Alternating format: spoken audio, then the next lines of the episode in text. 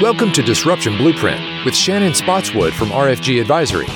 In this podcast, we help advisors grow their net worth, build their businesses, and maximize their independence.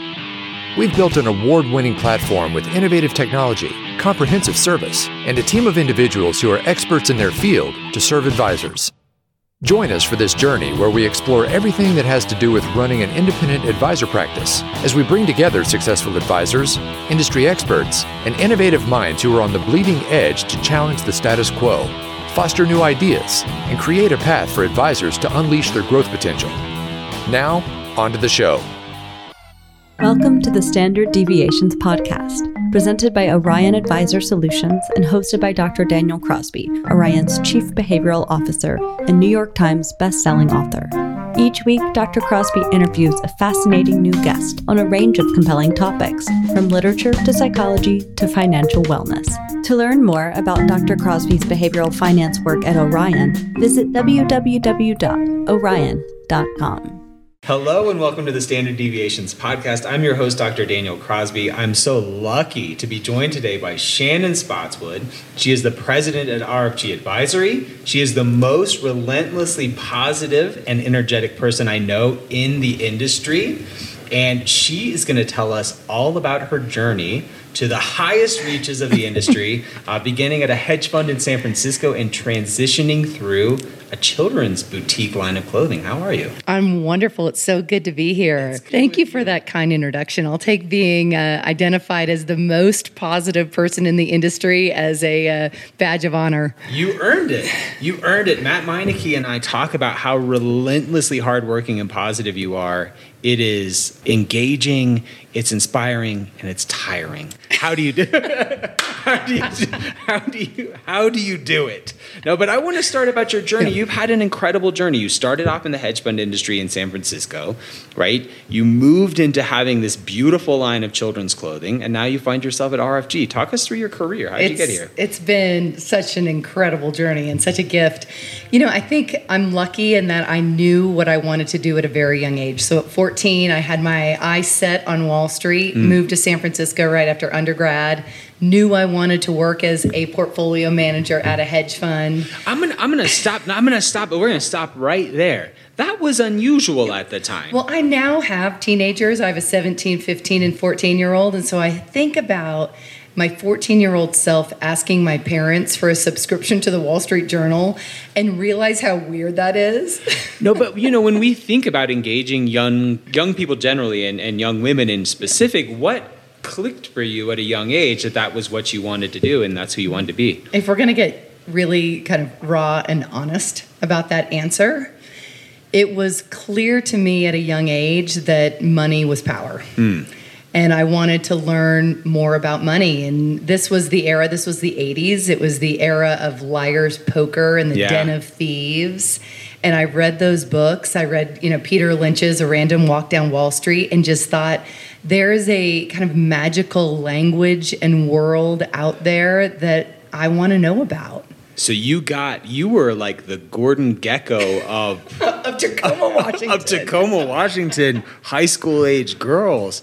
But you knew, I mean, that's right. Like, right, you knew that money is power. You yeah. wanted a piece of that. And you knew the route to that was speaking the language and familiarizing yourself with this. That's amazing. And I think I, you know, I have always had, I credit, really credit my mother, who is the most positive person I've ever met, but I've always had kind of hustle in my blood. Mm. And so I think that that was the attribute that really stood out as you kind of, you know, the, the fourteen-year-old reading the Wall Street Journal, reading those books, like watching Wall Street, you know, seeing all that.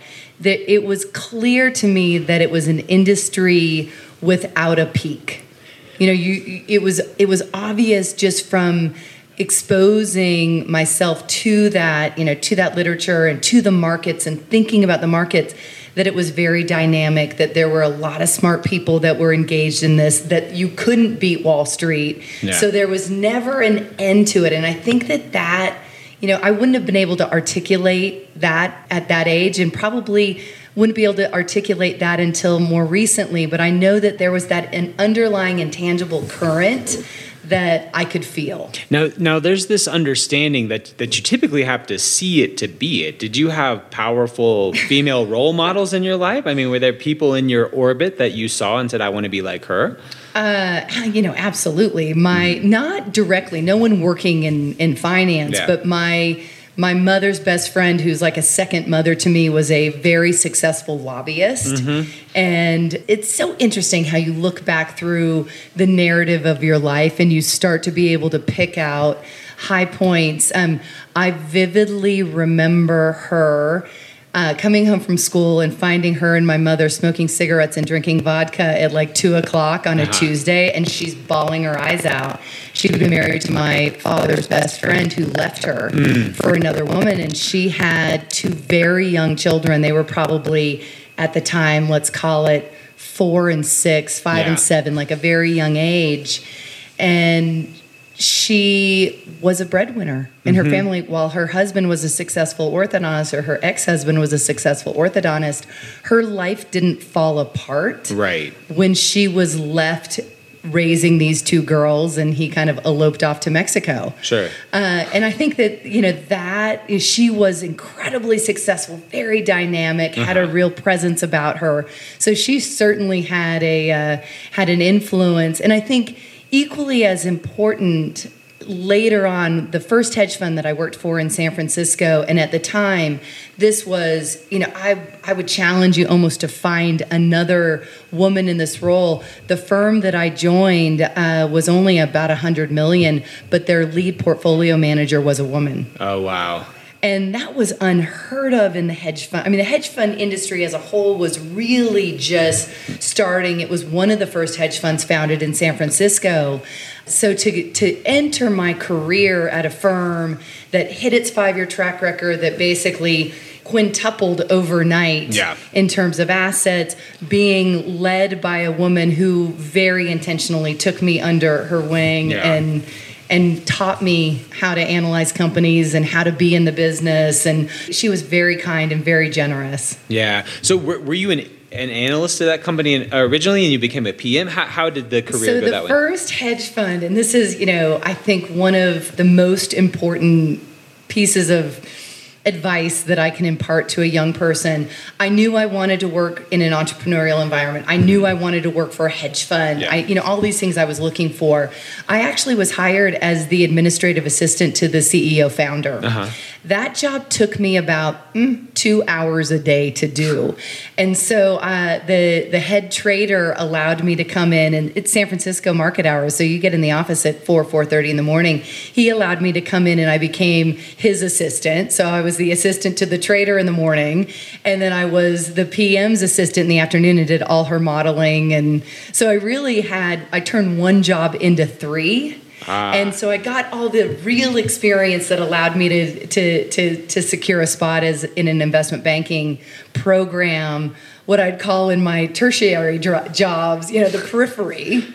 And that's because it was a small startup, and you can raise your hand and do a lot, and, and people give you the opportunity. So the advice to a young person is what? Don't be bound by sort of the, the constraints of the job. Make it your exactly. own, or am I? Yeah. yeah. And, and don't be so arrogant to think that out of undergrad you should have the title. Right. You know, yeah. I mean, it was, that was the best lesson. And then here I was exposed, I was sitting at the, you know, I had a seat at the table. Yeah. to learn all of this incredible experience, which is why I got the spot in investment banking, because I was the, everyone else was coming out of these Ivy League undergrad programs. The only reason I got the spot is because I had work experience and had sat there and traded I P Os and had modeled companies. Yeah. So I took what was, you know, a job on paper and turned it into this launching point. So you you put yourself in the room where it happens, right? You put yeah. yourself in the room where it happens. You made the most of that. You climbed the ranks, you become an investment banker. Why? We're taking the very quick drive-by yeah. of your career. Go. Why leave, right? Why? Why? What, what caused you to leave that? You could have done that forever. Oh, and you know, I'll tell you, the investment bank really quick that I worked for was called Volpe Brown Whalen. We took Netscape public. Uh, it was the first, you know, deal that happened when I joined the bank. And uh, we were the only, at the time, we were the only investment bank focused on technology companies yeah, and taking companies, them. Companies, yeah. Yeah, mm-hmm. So it was just this crazy explosive time that we started an M and A group. uh, you're sleeping under your desk, you know, one hundred thousand miles on multiple airlines, yep. red eyes to New York, all the rest of it. And then I was given the opportunity to join a hedge fund that was a quantitative, qualitative focused fund. Uh-huh. They needed someone to come in who could do the qualitative bit of the analysis. And wow. I had that experience. Wow. So you climbed all the way to the top of the mountain, though. Why leave that industry? How long ago did you leave? Oh, my gosh. I left in, that would be twenty ten. twenty ten. twenty ten. So you're so making lots of money. You're doing great. ten years at Symphony Asset Management. We were acquired by Nuveen Investments. And this is the power of the pivot. Uh-huh. So I had loved, you know, loved the industry, had run a fund, a long short equity hedge fund for six years, was doing a lot of really interesting work for Symphony and Nuveen. And one day, having fallen in love at fourteen, I wasn't in love anymore. I got mm. to a point, I had these three, you know, amazing, beautiful young children. They're three and a half years apart. My youngest daughter was born in May of two thousand eight, mm-hmm. so into the teeth of the, uh, the, the crisis. And I just, I couldn't crawl in an airplane. I couldn't do it. I just... I fell out of love, and I knew that I wanted to keep working. I was really fascinated and had had great success investing in retail companies. I was fascinated at the idea of building brands, mm-hmm. and had this opportunity, met a woman who had moved from Manhattan to Marin County, which is where we had we were living at the time. It started Busy Bees, and it was a home show company with upside down boxes of inventory in her garage, and, you know, needed, uh, she had this brilliant idea of design, but she needed a partner who could come in and think strategically and run a business. Mm-hmm. And that was, that was what I was looking for. So I yeah. went from, you know, the tallest building in San Francisco and a huge team and, you know, all of this to upside, literally upside down boxes of inventory and how are we going to pay for Post-it notes? So, you know, one of the things that I see a lot from the behavioral side of things is that people have a hard time leaving money behind, right? Yeah. I mean, even if they're dramatically unhappy, even if they're miserable, it's hard to let that go. How did you go from... you know, running a hedge fund, being an investment banker, climbing all the way to the top to the upside down boxes in the garage? I mean, from a money perspective, my husband ran a hedge fund. That's how we met at yeah. the very first hedge fund. Um, and we had been very intentional about investing and saving. So yeah. there was runway for me to take yeah. risk. So you bought yourself, you bought your freedom effectively. I bought my freedom. Yeah, you bought I your did. freedom effectively. Yeah. Yeah, but it was, you know, what's so interesting, and I think a big part of why I'm so passionate about what we're building at R F G is because of that pivot that I made. Had I stayed on that linear trajectory mm-hmm. of only working in finance, and I hadn't witnessed up front the emotional connection. So what the clothing company Busy Bees, our whole motto was American Prep, and we were providing clothing that was really woven into the photograph, the family memory. Like, we were the brand that people turned to for the Christmas card picture, the first day of school, the wedding.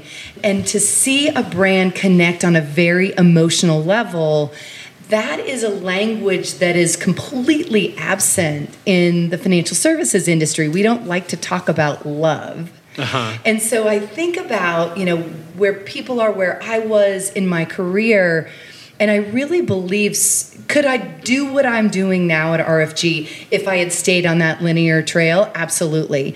Could I do it with the insight and the perspective of the consumer experience and the culture, and really trying to trying to paint a canvas that has that love language woven into it? I don't know. I don't know if I would have seen it like that. You know, I, I love what you're talking about here, because I think in this industry, perhaps in all industries, we get too specific sometimes. When we're looking to hire someone, right? We're like, do you have five years of this, ten years of that? You have built a world-class financial brand, and it sounds to me that many of the lessons you learned on how to build an incredible brand, you learned in an upside-down box world of selling beautiful, by the way, children's clothing, right? I mean, I think I view these various skills we pick up at our jobs as sort of like Lego blocks, and you can you can build them in a thousand different ways. You can combine brand building into a thousand different things. Tell us now, you just won a Wealthy Award for the work that your, well, your your company won a Wealthy Award. I, I want to give credit yes. to the team because I know Please. you would do yes. that, right? So R F G just won a yes. Wealthy Award. Tell us what you won it for. Tell us a bit about your work there. I mean, Daniel, it is, I'm, we're still on cloud nine. Yeah. It's been so exciting. So for three years in a row, we were nominated for the non-custodial R I A support platform. And that is, you know, a long way of saying basically what R F G does. We are a non-custodial R I A support platform for independent financial advisors. So to be nominated three years in a row in and of itself was just yeah. hugely, you know, empowering and, and really validating. But I have to tell you, like, winning feels amazing. Yes. Winning feels really good, and winning feels different. So, you know, uh, a nod to our tremendous, you know, co-nominees, Carson and Dynasty, and to have R F G's name uh, said in that sentence alongside those formidable and very friendly competitors is is also an honor.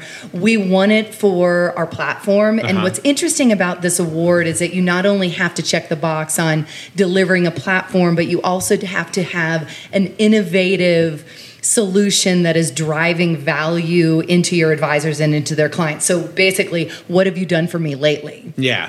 It's not good enough just to have a great platform. What have you done for me lately? So we were nominated the first year for our Stronger Money Initiative, which mm-hmm. is our female education, how to live financially fearless, uh, and advisor support platform. Mm-hmm. Our second year for our Warrior Advisor platform. And this year when we won was for R F G Assist, which is, I think, one of the most empowering programs that we've developed.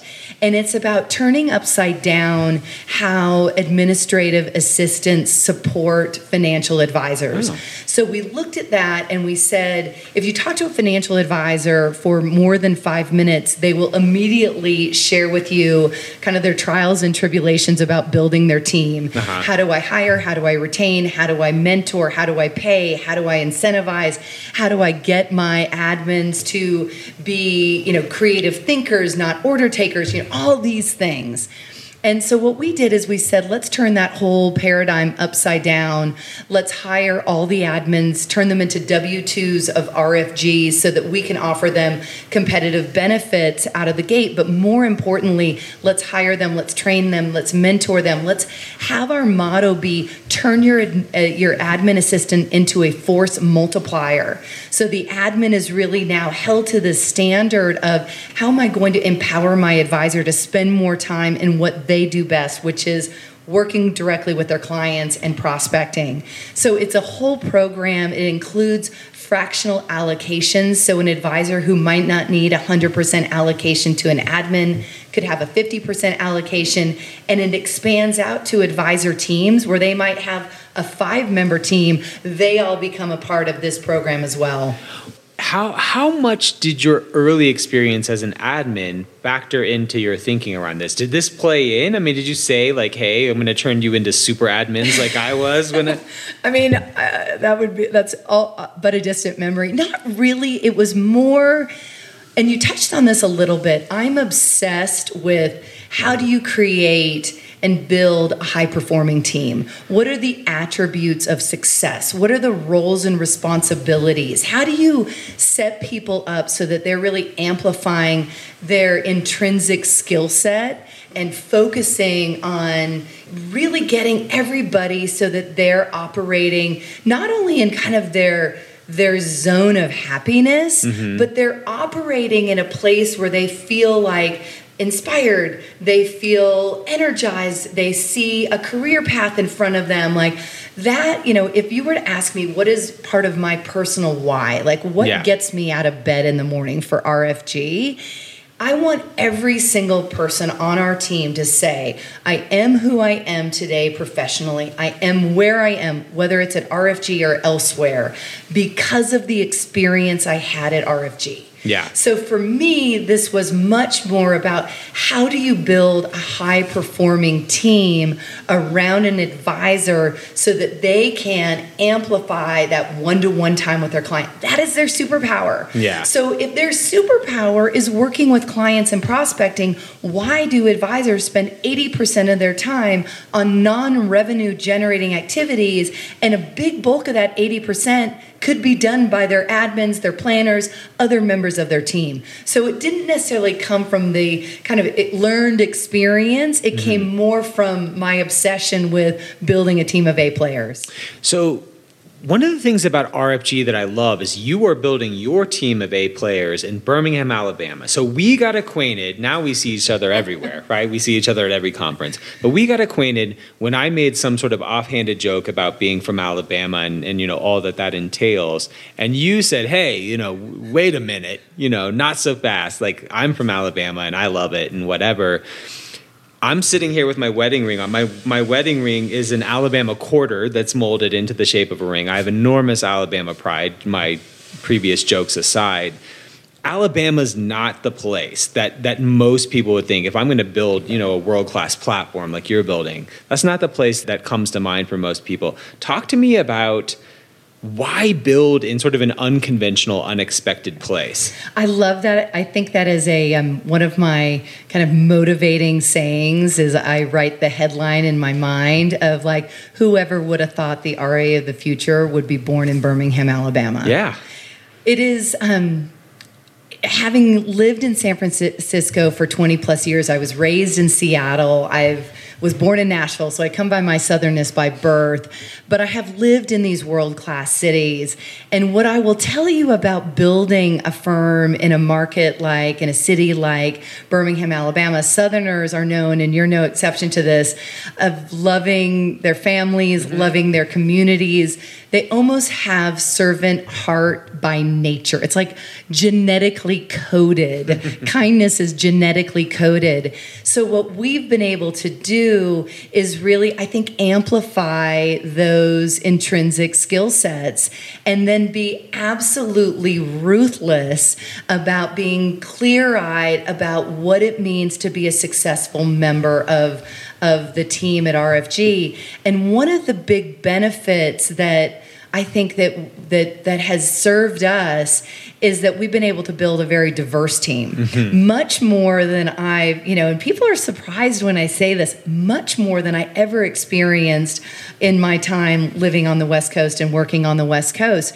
So if you screen for diversity, which you're able to do when you're in a city like Birmingham, Alabama, yeah. and quite honestly, we're at a point now where we're attracting talent that's willing to relocate from other parts of the country, seeing the the quality of life and seeing what we're building to be a part of it. So you screen for diversity, you hire for talent, you end up with a really diverse team.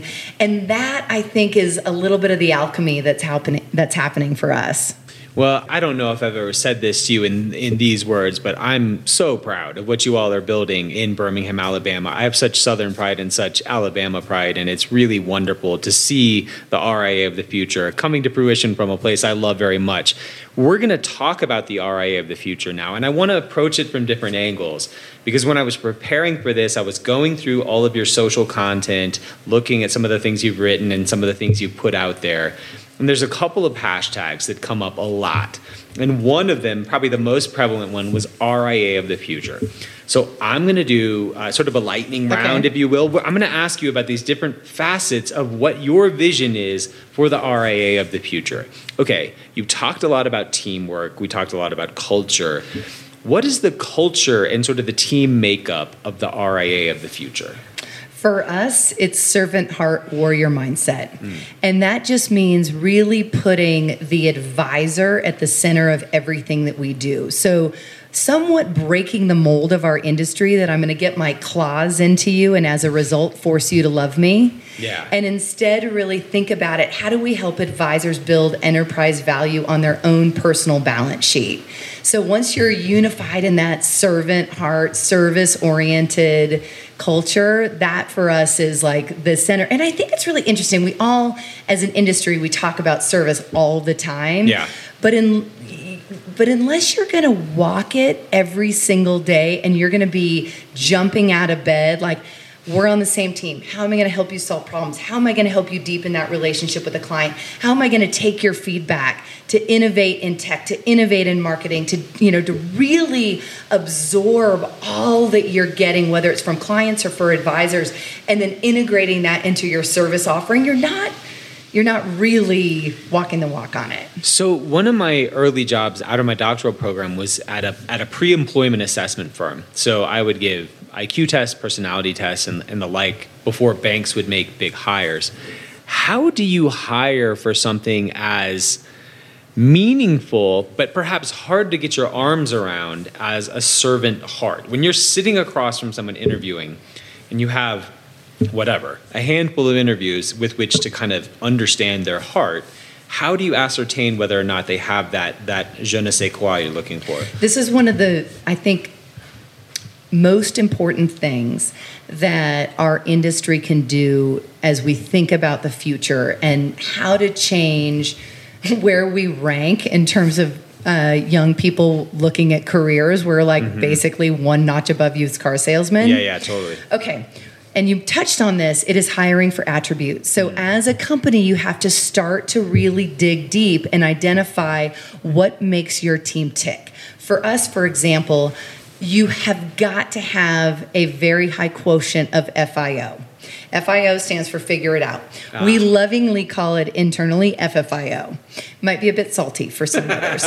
But that to us is like, how do you problem solve? Are you comfortable not having all of the pieces of information that you might need in order to make a decision? Ah. Are you comfortable being uncomfortable with, like, I'm going to have to recalibrate. Are you comfortable iterating to excellence? Are you comfortable with this notion of getting one percent better every day? Are you comfortable with radical candor? Mm-hmm. For us, it like, so we sat down and we really thought about what does it mean to be an A player in R F G? And we wrote down all of those. What does servant heart warrior mindset mean? Mm-hmm. So we have a list of attributes that we ask interview questions around, and every depart, every functional team has a different flavor. Yeah. But when we're having a conversation of, and we're heck yes, heck no on pretty much everything we do. Yeah. We're, if you're ambivalent, it's a heck no. Right. So when we're having a hiring conversation, and I love Greg Menefee just uh, here at Fused used the word, as opposed to hiring, we're selecting. Mm. When we're having a team member selection conversation, mm-hmm. we've got to have every one of those attributes checked. And then I'll be perfectly honest with you, Daniel, we're ruthless about it. So you onboard, it is thirty, sixty, ninety day. It is scheduled. We have a very intentional week-long onboarding where we institutionalize this vocabulary. So that, you know, I think is such a key part of it. Yeah.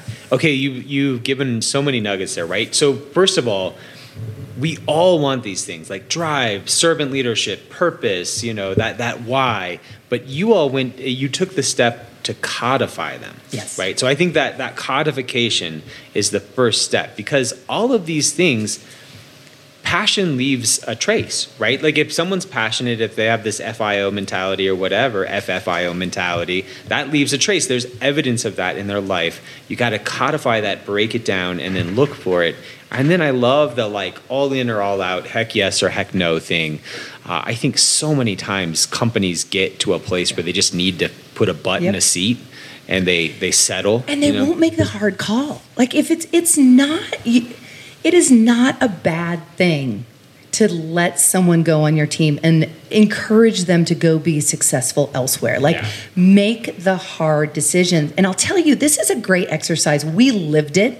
So for us, it's a lived experience, but for someone who isn't going to completely tear the company apart like we did. So, you know, there was R F G two point oh, which is where we are now. Uh-huh. My business partner, Bobby White, founded R F G in two thousand three and realized when we became partners that he wanted to build the R A of the future, and what he had wasn't going to get him there. Mm-hmm. So there are not many leaders in the industry, founders, advisors in the industry who are going to look at their, you know, very successful companies. It was a billion two mm-hmm. seven years ago, R I A. I mean, it was a big yeah. firm, very successful firm, and say, you know what, we're going to tear everything down. We're going to rebuild it from the ground floor up. We're going to disrupt ourselves. We're going to have this clear vision about technology and the value offering to our advisors, how we're going to build our team. But what I would challenge, you know, that's pretty that's pretty extreme, but it's an exercise that I think you could go through in a hypothetical space with a whiteboard. If today was the first day of two point oh, who would be in the seat? How would we define roles? How would we communicate in terms of the cadence of the way we run our meetings, the way we run our teams, the way we hire? What would be our attributes? What would be our value proposition? How would we disrupt ourselves? We lived that, mm-hmm. but it's, and that, that it is those dark moments, you know, the hard thing about hard things, staring at the ceiling mm-hmm. as an entrepreneur that... Yeah. forces you to get very clear-eyed on mission, vision, values, but it's something every owner, every founder and their team could absolutely go through, and it's eye-opening. Well, this is sort of a behavioral thought exercise with assets, right? Like we know people have status quo bias and things like that, so they want to hold on to things that they don't necessarily need to. And so one way you can say, hey, would would you buy this again today? Right. Like, would you buy this? And you're you're effectively saying, look, would we do things the way we're currently doing them if we were to to start it all again today? And you know, it occurs to me when you're when you're talking to me about R F G two point oh, one of the reasons why I think there's not more great companies in our space is because it's so easy to be good. Yeah. And I mean, your partner was making a great living, yeah. like, and was was very successful and was probably very happy, and a lot was going well for him. And had a lot less gray hair. Sure, sure, sure. Yeah. No, I mean, so he, he was doing good, right? Yeah. Like he was doing good, but he wasn't doing great. Yep. And and so it's so easy, I think, in this world, just because we're blessed to work in a field where there's good margins and sticky and recurring st- revenue, recurring revenue, sticky clients, the tailwinds of the market, yeah. you know. It's easy to become complacent, but I think y'all are a great, y'all, this is an Alabama yeah, podcast. Baby. I think y'all are a great example of how to, how to, you know, burn it all down when you, when you need to. Uh, what does the tech stack look like for the R I A of the future? Oh man, that's what we're here for. Fuse. One of our, you know, touchstones is we have to disrupt ourselves. Mm-hmm. So we'll never, you know, we've been incredibly fortunate uh, to have won some awards and be recognized as an icon and innovator for the work we do on tech. So we live in a fully integrated tech stack that has been customized for our advisor and client experience. At the center of that is Orion, MoneyGuide Pro, Salesforce, InvestorCom, AdvicePay. We've built a really cool marketing engine on the F M G chassis. Uh-huh. So for us right now, we're living in a seamlessly integrated ecosystem. And we're um, we're pretty ruthless about it. Like we are very open to, you know, we're looking at adding on F P Alpha. We love the work that Benjamin's doing. There's a really cool startup out of Birmingham that I think this industry is going to be excited about called Prism that we're looking to integrate into our client portal. So we're always interested in cutting edge tech and how to either save our advisors time, enhance the client experience, or help our advisors to grow their practice. But the interesting question and what we're all sitting around here in beautiful Park City at Fuse talking about is how to leverage data. Mm. And on, you know, for me, I think I'll leave the, you know, the nerdy side of the house to far more technically proficient people. But what I'm obsessed with, and could probably fill a couple whiteboards and will be uh, what I'll be doing after I leave here, is the client experience of the future. So while I think we're in a really, int- you know, we've got the best tools we've ever been able to have. And this is where, you know, the work that you're doing comes in, because that client experience, and I steal this from you all the time. And I, I think it's, if I was going to point to something that I'm most reflective on in terms of what does the future look like from a tech perspective, it's a, a study that you shared with me. And I was blown away when you when you shared it. So the study was done. What do people look for in their financial advisor? How do they rank it? Number one, do they share my values? Number two, do they get me? Number three, do I want to spend time with them outside the office? If you were to poll one hundred advisors right now, they would tell you my financial planning, the trust I've built, my reputation in the industry, and my investment portfolio. Never would they talk about their values, do people like me, and what do I, how do I spend time yeah. outside the office? So there's a huge opening for the tech stack of the future to be very nimble from a data perspective and really breaking down, you know, real-time data, real-time settlement with the custodians, no more friction on, you know, daisy chaining in bank accounts and all the rest of it, really looking to the robos, which I think have done a fantastic job of showing us how how seamless that can be. But it's gonna it's gonna sit there, and how does it make me feel? Yeah. So you, I usually share questions with my guests. I didn't share questions with you because I knew how sharp you were and I knew you'd be uh, energetic and in the moment. My next question was all about client experience. Is that the difference then? Like making that deep rapport, the level of connection, it, it just feels different than it does today in the R I A of the future? Okay, so here's why I think that's true. Is I really, I mean, advisors are incredible because they are, for all intents and purposes, the last professional standing who has a very deep and all-encompassing relationship with the client. Yeah. You don't have it with your doctor. A lot of people don't have it with, you know, they don't have an active faith. They don't have it with their pastor. Mm-hmm. Their family might be scattered all over the country. And are you really going to share every intimate, you know, facet of your life, including your finances, with your sister, maybe.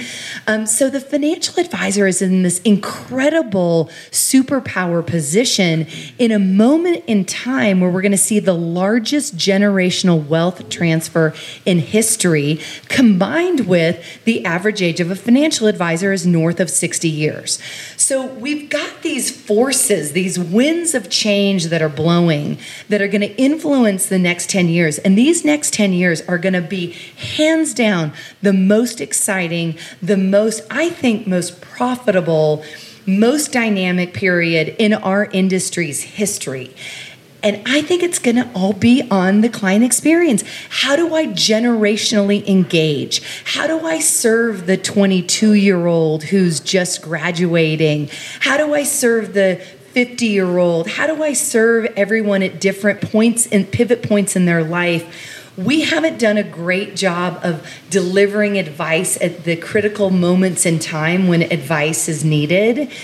And I think that, like, thinking about data, thinking about delivery, thinking about the client experience, thinking about the portal, thinking about video and marketing and branding and how do I feel is going to be the difference maker.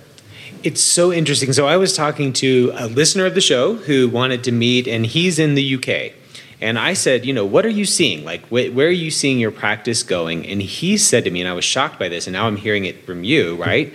He said, look, all the traditional structures are going away, right? People attend church, you know, less than they used to. People don't go to clubs. And, you know, the, the just sort of the societal structures are crumbling. Like the, even, you know, our families are more disconnected, like you said. He says, I see myself increasingly filling the role of an advisor slash pastor. Slash life coach. Yes, yeah, slash life coach. Those were the exact words he used. And so it's incredible to hear that twice in one week from different sides of the pond. And I don't think our tech is there right now. I mean, our tech is all around the blocking and tackling, like you right. talked about. You know, it's all around tax alpha and right. asset management and, you know, risk assessment. We're going to have tech, I think, and processes in the next ten years, and I get excited when you talk about it, that's going to deepen that client experience and revolutionize this in light of this new role that advisors have. Well, we get it already. I mean, Instagram is like the most influential, like, sculptor of consumer buying behavior. I mean, the amount of crap I have bought on Instagram because I'm like, ooh, bright, shiny object in my feed, and I'm clicking, I'm buying it. But it's always contextually relevant. Yeah. And granted, I mean, they're spying on us. So there might be that factor. There might be a data privacy issue. But it's really interesting in the context of our industry and just other consumer experiences. And that is at a very surface level. That's buying stuff. This is what we do. The work that we do is at a very deep personal level. This is your life. And if we start thinking about, like, longevity, which we haven't even talked about, which is a other, like, completely fascinating, like, paradigm shift for the industry, is all right, the medicine is going to be there where we're going to start building financial plans to age one hundred yeah. and living these different chapters and being lifelong learners. And this financial advisor sitting at the middle of all of this in this life coach, wellness coach, health coach, financial advisor place, the firms of the future are going to look different. And it's going to be really exciting. It's, I mean, there's a little bit of like, whoa.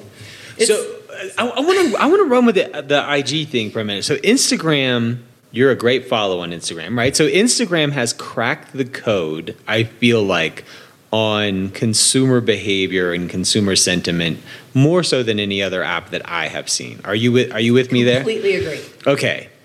The things you've purchased on Instagram, because you out, you outed yourself. You say you bought a bunch of stuff on Instagram. Has it been, like, have you been happy with those purchases? I would say I'm probably a ninety percent hit rate. I was just thinking about it. I've never thought about this before. When you talked about it, I have the stuff I've bought off of Instagram, I love. I love it. Like, I mean, I got addicted to this hot sauce. I'm still addicted. Shout out to Truff hot sauce, black truffle hot sauce, the greatest stuff. I put it on everything. I found my favorite shirts on Instagram, you know, the best t-shirts I've ever worn. I'm like thrilled. You know, you were talking about the, you know, it's kind of creepy how well yeah. they know us and they market so directly to us. But when I think about the last five things I've bought off of Instagram, I'm thrilled. Thrilled. Yeah, thrilled with the mm-hmm. things I've bought. We can get there, right? With yeah. the data where we can make real-time, highly personalized recommendations for our clients' financial lives. Yeah. We can be that creepy too. No.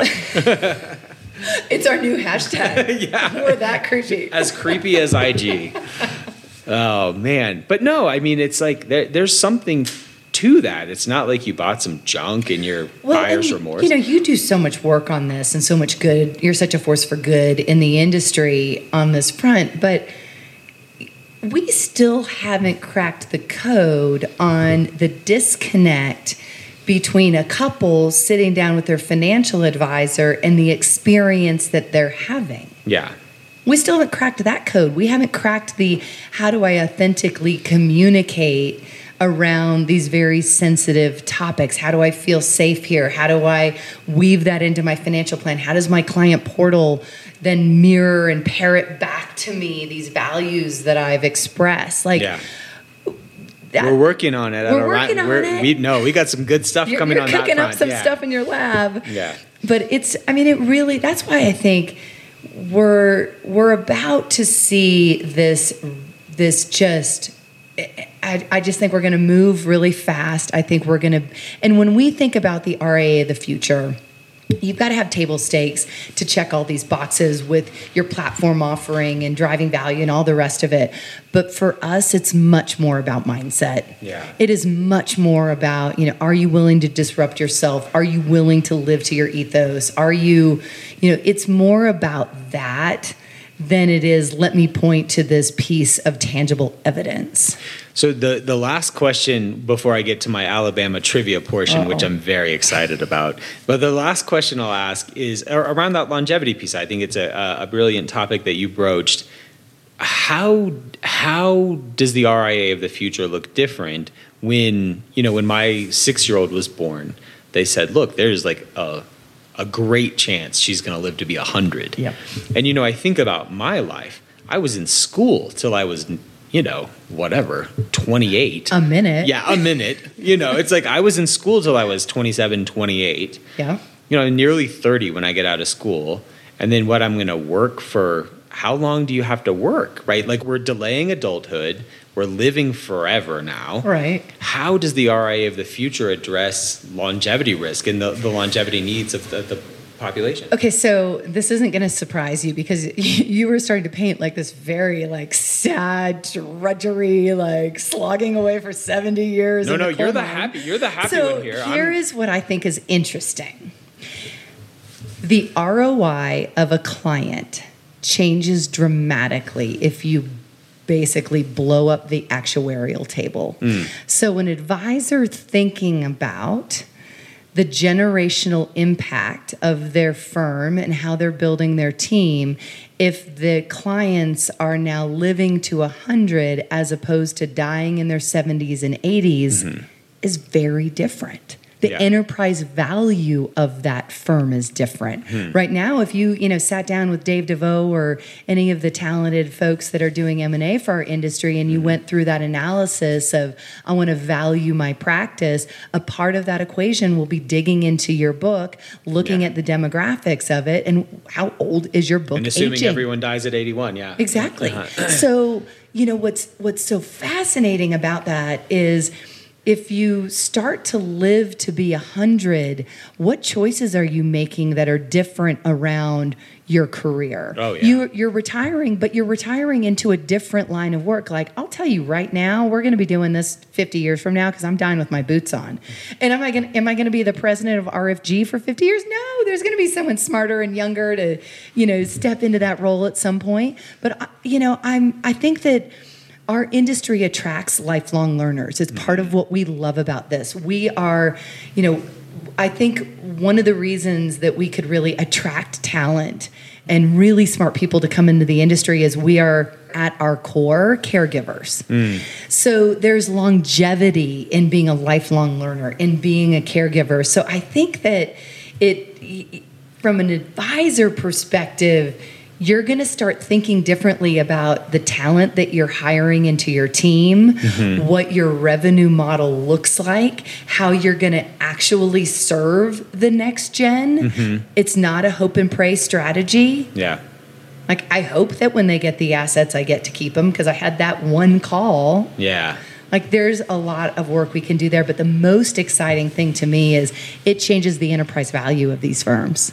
Wow, it's incredible. You know, I hadn't thought through all this, but yeah, everything from the way you value a firm to the way you meet the needs of the people within the firm to the way you shepherd people through a career transition. I mean, everyone's going to have five different portfolio careers forever, I think now. Yeah. Everyone's going to be a Shannon Spotswood. You Heck know? yeah. that's, a, that's the kind of world I want to live in. We'll, we'll leave it at that. So, we've already talked about Alabama, but we have not talked about it enough. It's how we met. It's why I love what you're doing. Let's give you a little bit of Alabama trivia to close this out. She has not been prepared oh, no. for this. Let's hope every answer is just roll tide. It's every answer is just ro- roll tide. Um, okay, so the first question, by the way, I give you full grace on this. You're a great sport. This, this city was home to Miss Baker, the first animal to ever go to space. Animal, first animal to go to space. Where in Alabama would that be? Huntsville. Huntsville, correct. Your hometown, My baby. Hometown. We got to lead with the hometown. Miss Baker, shout out to Miss Baker, has uh, beer named after her, I believe, in Huntsville. Okay, second question. So you're one for one. Second question. True or false? An Alabama native holds the Guinness Book of World Records for the largest bubblegum bubble blown. Uh, true. True. Absolutely. uh, without roll, question. Roll tide. Roll tide. Roll tide. We got the biggest bubbles. Okay. We got the we got the monkeys. We got the biggest bubbles. Okay. State bird. What is the state bird of Alabama? Yellowhammer. Yellow rammer. Rammer jammer. Yellowhammer. Okay. Yeah. Wow. She's three. You were worried. I, you were worried. I'm still worried. I'm so nervous right only, now. There's only two more and one's easy. Okay. Which former Secretary of State was born in Birmingham? She has expressed... Condoleezza Rice. Oh, I didn't even have to give you my second clue. It was Condoleezza Rice. I mean, she Rice. is hometown hero. We're very proud. Last one. True or false? Auburn will win the Iron Bowl this year. Roll Tide. That that is also correct. Auburn will not win the Iron Bowl this year. But you know what I love about S E C football and, you know, those rivalries? Everyone shows up to play Alabama. So I will never put my hand on a Bible and swear because I still remember cheering in an Iron Bowl and then watching Auburn turn around and run that ball all the way into the end zone. That the kick six is one of the greatest the kick six is one of the greatest moments in college football history. But Shannon, you are one of the greatest leaders in financial services industry history. Thank you for joining us. If people want to learn more about you, want to learn more about the R I A of the future and R F G, where can they find you? R F G advisory dot com, and follow me on LinkedIn is probably my favorite. We're also on Stronger Money, and uh, I guess that's it. All right, and that's Strong Her Money. Strong Her, okay. H E R Money. Good, Strong Her Money. Shannon, you're awesome. Thank you again. You too. Thank you for listening to the Disruption Blueprint podcast. Click the follow button to be notified when new episodes become available. Visit our website at w w w dot r f g advisory dot com or schedule a call on our advisor resources page. And don't forget to click the follow button to be notified when new become available. Content here is for illustrative purposes and general information only. It is not legal, tax, or individualized financial advice, nor is it a recommendation to buy, sell, or hold any specific security or engage in any specific trading strategy. Information here may be provided in part by third-party sources. These sources are generally deemed to be reliable. However, neither our guest nor R F G Advisory guarantee the accuracy of third-party sources. The views expressed here are those of our guest. They do not necessarily represent those of R F G Advisory, its employees, or its clients. This commentary should not be regarded as a description of advisory services provided by R F G Advisory or performance returns of any client. The views reflected in the commentary are subject to change at any time without notice. Securities offered by registered representatives of Private Client Services, member FINRA S I P C. Advisory services offered by investment advisory representatives of R F G Advisory, L L C. R F G Advisory, or R F G, a registered investment advisor. Private Client Services and R F G Advisory are unaffiliated entities. Advisory services are only offered to clients or prospective clients where R F G Advisory and its representatives are properly licensed or exempt from licensure.